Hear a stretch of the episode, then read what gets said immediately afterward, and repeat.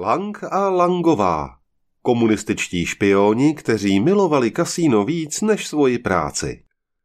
Autor Radek Schovánek Počátkem června 1958 přichází na švýcarské velvyslanectví v Praze dopis, ve kterém Otto Baltensperger žádá o uznání práva na švýcarské občanství.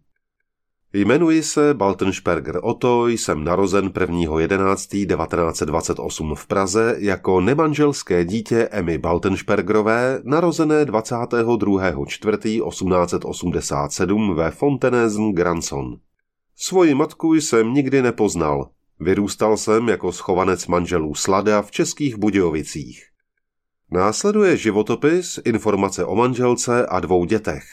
Právě těmito řádkami začíná jen těžko uvěřitelná série chyb, omylů a lajdáckých minel československé rozvědky.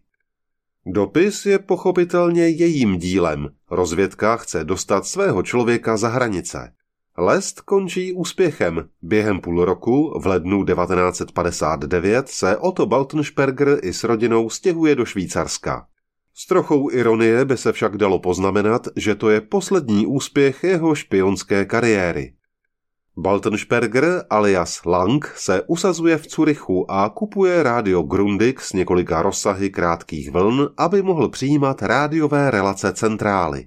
V listopadu 1959 absolvuje vojenský výcvik, po kterém ho však dva absolventi kurzu hlásí veliteli, protože se jich vyptával na organizaci vojenské rozvědky a oba došli k závěru, že by mohlo jít o agenta.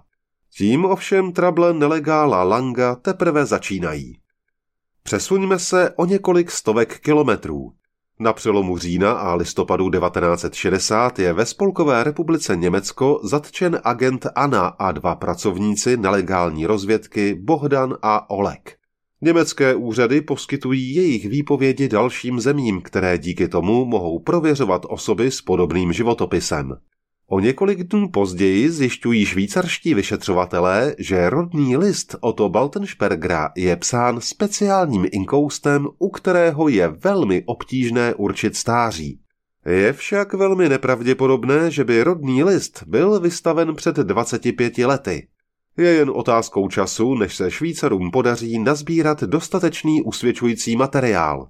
Právě v době největšího provalu nelegální rozvědky v Německu začíná série zcela nepochopitelných amatérských chyb obou nelegálů i centrály. Upřímně řečeno, úkoly, které obdržel Lang při vysazení do Švýcarska, byly mírně řečeno obtížné. Citujeme, Pronikat do cizích spravodajských center ve Švýcarsku, pronikat do švýcarského bankovnictví s cílem získat kontrolu nad západoevropským hospodářstvím, nad stavem zbrojení, válečné výroby a výstroje. Konec citace. Sám nelegál nicméně pojal své zabydlení ve Švýcarsku velkoryse a během dvou měsíců od příjezdu si pronajímá třípokojový byt, kupuje dvě rádia, ledničku, televizi a zánovní auto. Že za to utratí třikrát víc peněz, než si z Československa přivezl, ho příliš netrápí. Ostatně Lang rozhazuje rád a hodně.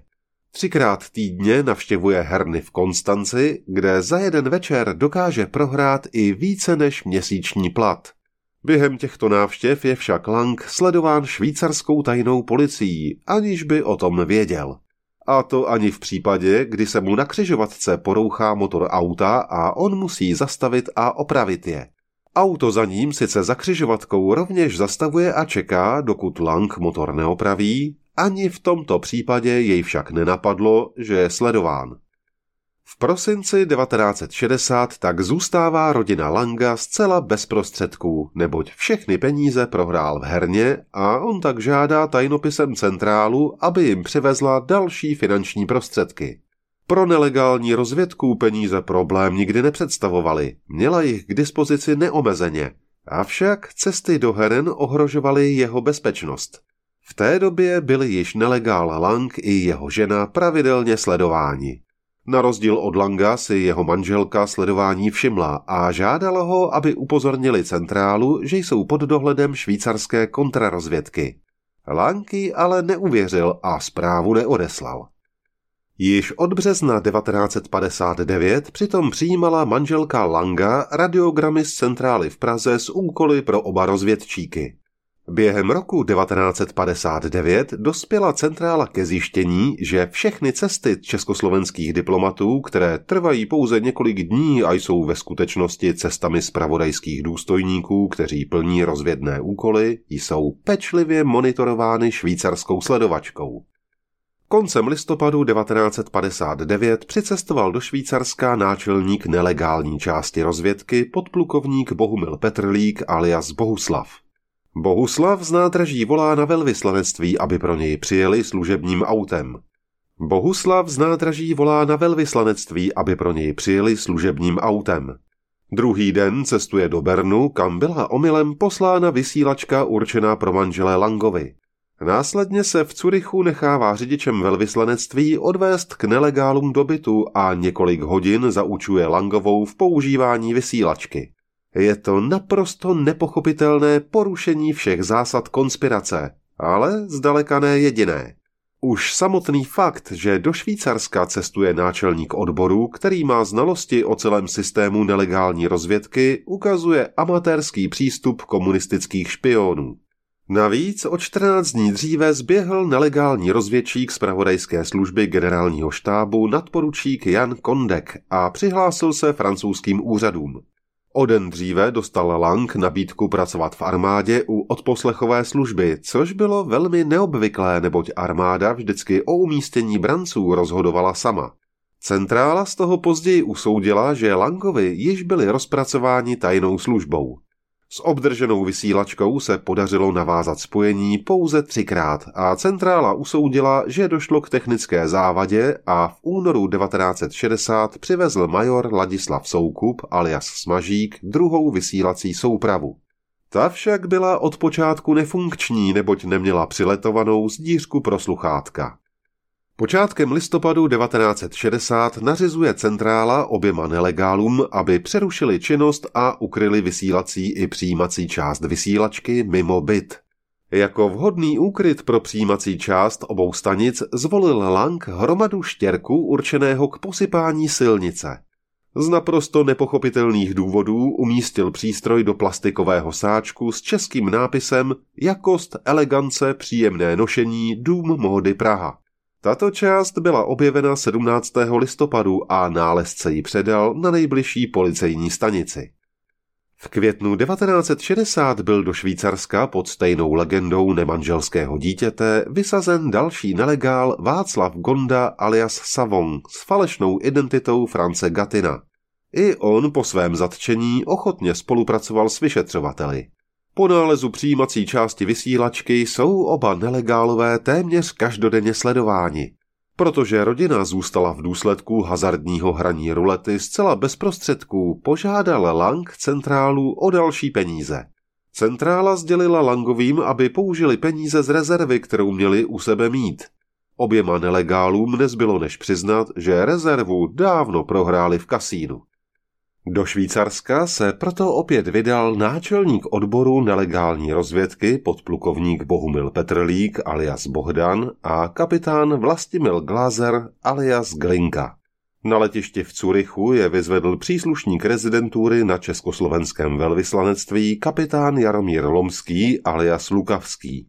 Pro svůj pobyt ve Švýcarsku se ani nenamáhali vymyslet nějakou smysluplnou legendu. Již v den příletu se sešli s Langem, který jim až nyní sdělil, že přijímací část vysílačky byla objevena a pravděpodobně předána policii. Nelegál Lang si převzal peníze a odvezl oba příslušníky centrály až k budově velvyslanectví. Další schůzku si smluvili na 20. ledna v Innsbrucku. K té již nedošlo, protože Petrlík s Glazerem byli zatčeni švýcarskou kontrarozvědkou a následně došlo k zatčení Langa a jeho manželky. Ze zcela nepochopitelných důvodů měli pracovníci centrály u sebe dopis od matky nelegála Josefa Mareše alias Robka, který mu chtěli na cestě do Československa ve Vídni předat. Centrála následně na několik let přesunula Robka do Jihoafrické republiky. Vyšetřování celého špionážního případu trvalo déle než rok a v dubnu 1962 byli tři ze čtyř zatčených odsouzeni švýcarským vojenským soudem. Náčelník nelegálního odboru ve vazbě vážně onemocněl a československé rozvědce se podařilo jej vyměnit za občana Švýcarska zatčeného v Praze. Krátce po návratu do Československa podplukovník Bohumil Petrlík alias Bohuslav zemřel. Pražská centrála dostávala o průběhu vyšetřování poměrně přesné informace, neboť švýcarská kontrarozvědka podrobně informovala rakouské Stapo. Tam v oddělení boje proti STB pracoval nejdůležitější agent československé rozvědky Alfred Petrovič alias Alpe, Duda či Květen. Ten všechny informace o průběhu vyšetřování předával do Prahy. V této době také informoval o sekretářce vysokého funkcionáře komunistické strany v NDR, která pracovala pro západoněmeckou rozvědku. Její přítel působil ve funkci spojky. Díky Petrovičovi byli oba mladí lidé dopadeni a odsouzeni k trestu smrti a popraveni gilotinou. Jediný, kdo neučinil rozsáhlé doznání o své činnosti, byl Otto Schwarzenberger, který několik týdnů odmítal vypovídat. Jeho manželka jej však usvědčila a kromě úplného doznání pomohla kontrarozvědce identifikovat pomocí fotografií, které jí Švýcaři předložili, mnoho kádrových příslušníků rozvědky. Lang byl odsouzen na 12 let, jeho manželka na 6 a kapitán Vlastimil Glázer alias Glinka na 5 let vězení. Propuštěni byli po odpikání dvou třetin trestu. Po návratu do Československa dostal Otto Schwarzenberger jako odměnu místo vedoucího odboru zahraničních věcí a protokolárního oddělení na úřadu vlády, kde se trval až do sametové revoluce v listopadu 1989. Přestože centrála konstatovala, že jeho rozvědná produkce byla prakticky nulová, obdržel po návratu do Československa z rukou prezidenta republiky Ludvíka Svobody řád rudé hvězdy. Na jaře 1961 zatkla na základě dokumentů nalezených u kádrových příslušníků švýcarská policie nelegála Václava Gondu alias Savona, neboť jeho legenda přesně kopírovala již známý postup v případě manželů Schwarzenbergerových. Zatčen byl rovněž agent Max Kopold alias Bauer, který byl však propuštěn na kauci a podařilo se mu uprchnout do Československa. Vyšetřování konstatovalo, že obě vysílačky, které manželé používali, měly technické nedostatky a spojení pomocí nich bylo značně problematické. Dle dochované dokumentace proběhlo oboustrané spojení pomocí vysílačky úspěšně pouze třikrát. Navíc počátkem 60. let již západní spravodajské služby běžně používaly rychlodávače, které zkrátily dobu vysílání na několik vteřin. Je neuvěřitelné, jakých hrubých chyb se dokázali oba nelegálové dopustit, stejně jako naprosto neprofesionální jednání ze strany jejich nadřízených v centrále v Praze. Náklady spojené s oběma zatčenými nelegály vyčíslila rozvědka na 746 062 korun 14 haléřů. A to v době, kdy se průměrný měsíční plat pohyboval v řádech 100 korun. Poznámka badatele. V polovině 50. let zavedla státní bezpečnost po vzoru KGB registrační protokoly svazků. Hlavním důvodem byla snaha centralizovat informace o existenci svazků tajné policie. Ministr vnitra vydal rozkaz, který přísně zakazoval vést svazky a sbírat jakékoliv informace na členy ústředního výboru komunistické strany Československa. Od této chvíle se alespoň tato malá skupina privilegovaných občanů mohla cítit před tajnou policií v bezpečí. Proti zavedení registračních protokolů se však uvnitř státní bezpečnosti zvedl odpor, neboť se část operativců obávala vyzrazení jmen tajných spolupracovníků. Zpočátku byli agenti zapisováni pouze krycími jmény. Během několika let se vedení ministerstva vnitra postupně podařilo donutit evidenční oddělení k zápisu pravých jmen a po několika letech se v záznamech objevila i data narození. Vzhledem ke skutečnosti, že centrála kontrarozvědky vedla spisy spolupracovníků odděleně od sledovaných osob, vyvstal další problém. Bylo možné podle čísla určit, zda jde o spolupracovníka nebo sledovanou osobu, protože číselná řada sledovaných obsahovala násobně víc záznamů než registr spolupracovníků. Tuto závadu se podařilo odstranit až počátkem 60. let sloučením všech registračních protokolů do Všeobecného registru, který obsahoval všechny druhy uvedených svazků. Evidence rozvědky byla vedena konspirativnějším způsobem. Svazky spolupracovníků služba evidovala v samostatném registračním protokolu a všechna pětimístná čísla začínala čtyřkou. Registr obsahoval pouze registrační číslo a krycí jméno tajného spolupracovníka, dále odbor, který svazek vedl a později i problematiku, do které byl tajný spolupracovník úkolován. Po uložení do archivu evidenční oddělení doplnilo archivní číslo, později i počet podsvazků. Ani tento nejutajovanější registrační protokol se nevyhnul kreativnímu zacházení ze strany registrujících osob. Rozvědka často přebírala tajné spolupracovníky od kontrarozvědky, neboť do roku 1969 kontrarozvědné součásti státní bezpečnosti řídili agenty i ve Spolkové republice Německo a Rakousku. Případně, pokud agent kontrarozvědky vycestoval na dobu delší než tři měsíce do zahraničí, měla tato složka povinnost nabídnout jeho služby k využití rozvědce. Při podrobném proskoumání registračního protokolu tajných spolupracovníků rozvědky je zjevné, že pod stovkami registračních čísel spolupracovníků jsou obyčejnou tuškou slabě dopsána ještě další čísla. V rozporu s předpisy si pracovnice registračního oddělení při přebírání spisů od kontrarozvědky zapsali kontrarozvědné číslo do registračního protokolu. Když jsme tuto naprosto nepochopitelnou dekonspiraci agentů rozvědky objevili v polovině 90. let při práci v Úřadu dokumentace a vyšetřování činnosti STB, vypsali jsme si všechna tato čísla a stotožnili pomocí kontrarozvědného registru stovky agentů rozvědky. To však není jediná věc, kterou je registr tajných spolupracovníků rozvědky zajímavý. Až do roku 1969 přidělovalo evidenční oddělení nelegálním příslušníkům svazek ze stejného protokolu jako ostatním agentům. Po skončení jejich mise se však tento spis neuložil do archivu, ale evidenční oddělení jej převedlo do speciálního režimu tzv. trojkových svazků.